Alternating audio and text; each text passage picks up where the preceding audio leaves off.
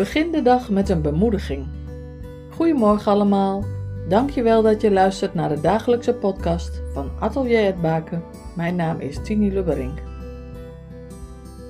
Iedereen heeft een bemoediging nodig op zijn tijd.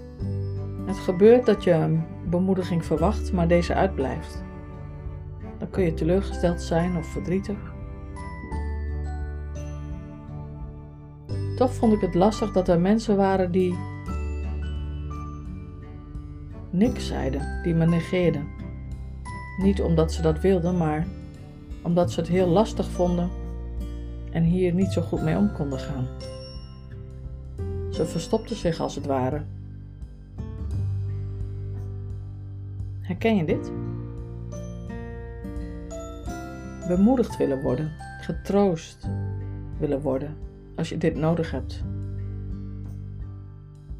Bemoediging is er altijd. Er is altijd iemand die je bemoedigt. En voor mij is God degene die 24 uur per dag bemoedigt en lief heeft. En daarnaast heb ik een aantal mensen om me heen die mij bemoedigen en die ik kan bemoedigen. Hoe is dit voor jou? Bij wie ervaar jij dit? Ik heb een tekst voor je die ik een tijd geleden ook heb gebruikt. Ik wil hem nogmaals met je delen. Het is onbekend wie het geschreven heeft, maar het is zo prachtig. En ik merk dat er veel mensen zijn die een bemoediging kunnen gebruiken. De titel van het gedicht is Voetstappen in het zand. Ik droomde eens en zie. Ik liep aan het strand bij lage tij.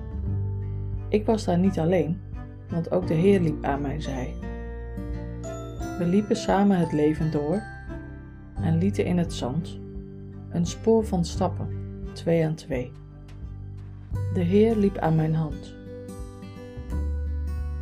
Ik stopte en keek achter mij en zag mijn levensloop. In tijden van geluk en vreugde, van diepe smart en hoop. Maar als ik het spoor goed bekeek, zag ik langs heel de baan, daar waar het juist het moeilijkst was, maar één paar stappen staan. Ik zei toen: Heer, waarom dan toch? Juist toen ik u zo nodig had. Juist toen ik zelf geen uitkomst zag. Op het zwaarste deel van mijn pad. De Heer keek mij toen vol liefde aan en antwoordde op mijn vragen. Mijn lieve kind, toen het moeilijk was, heb ik je gedragen.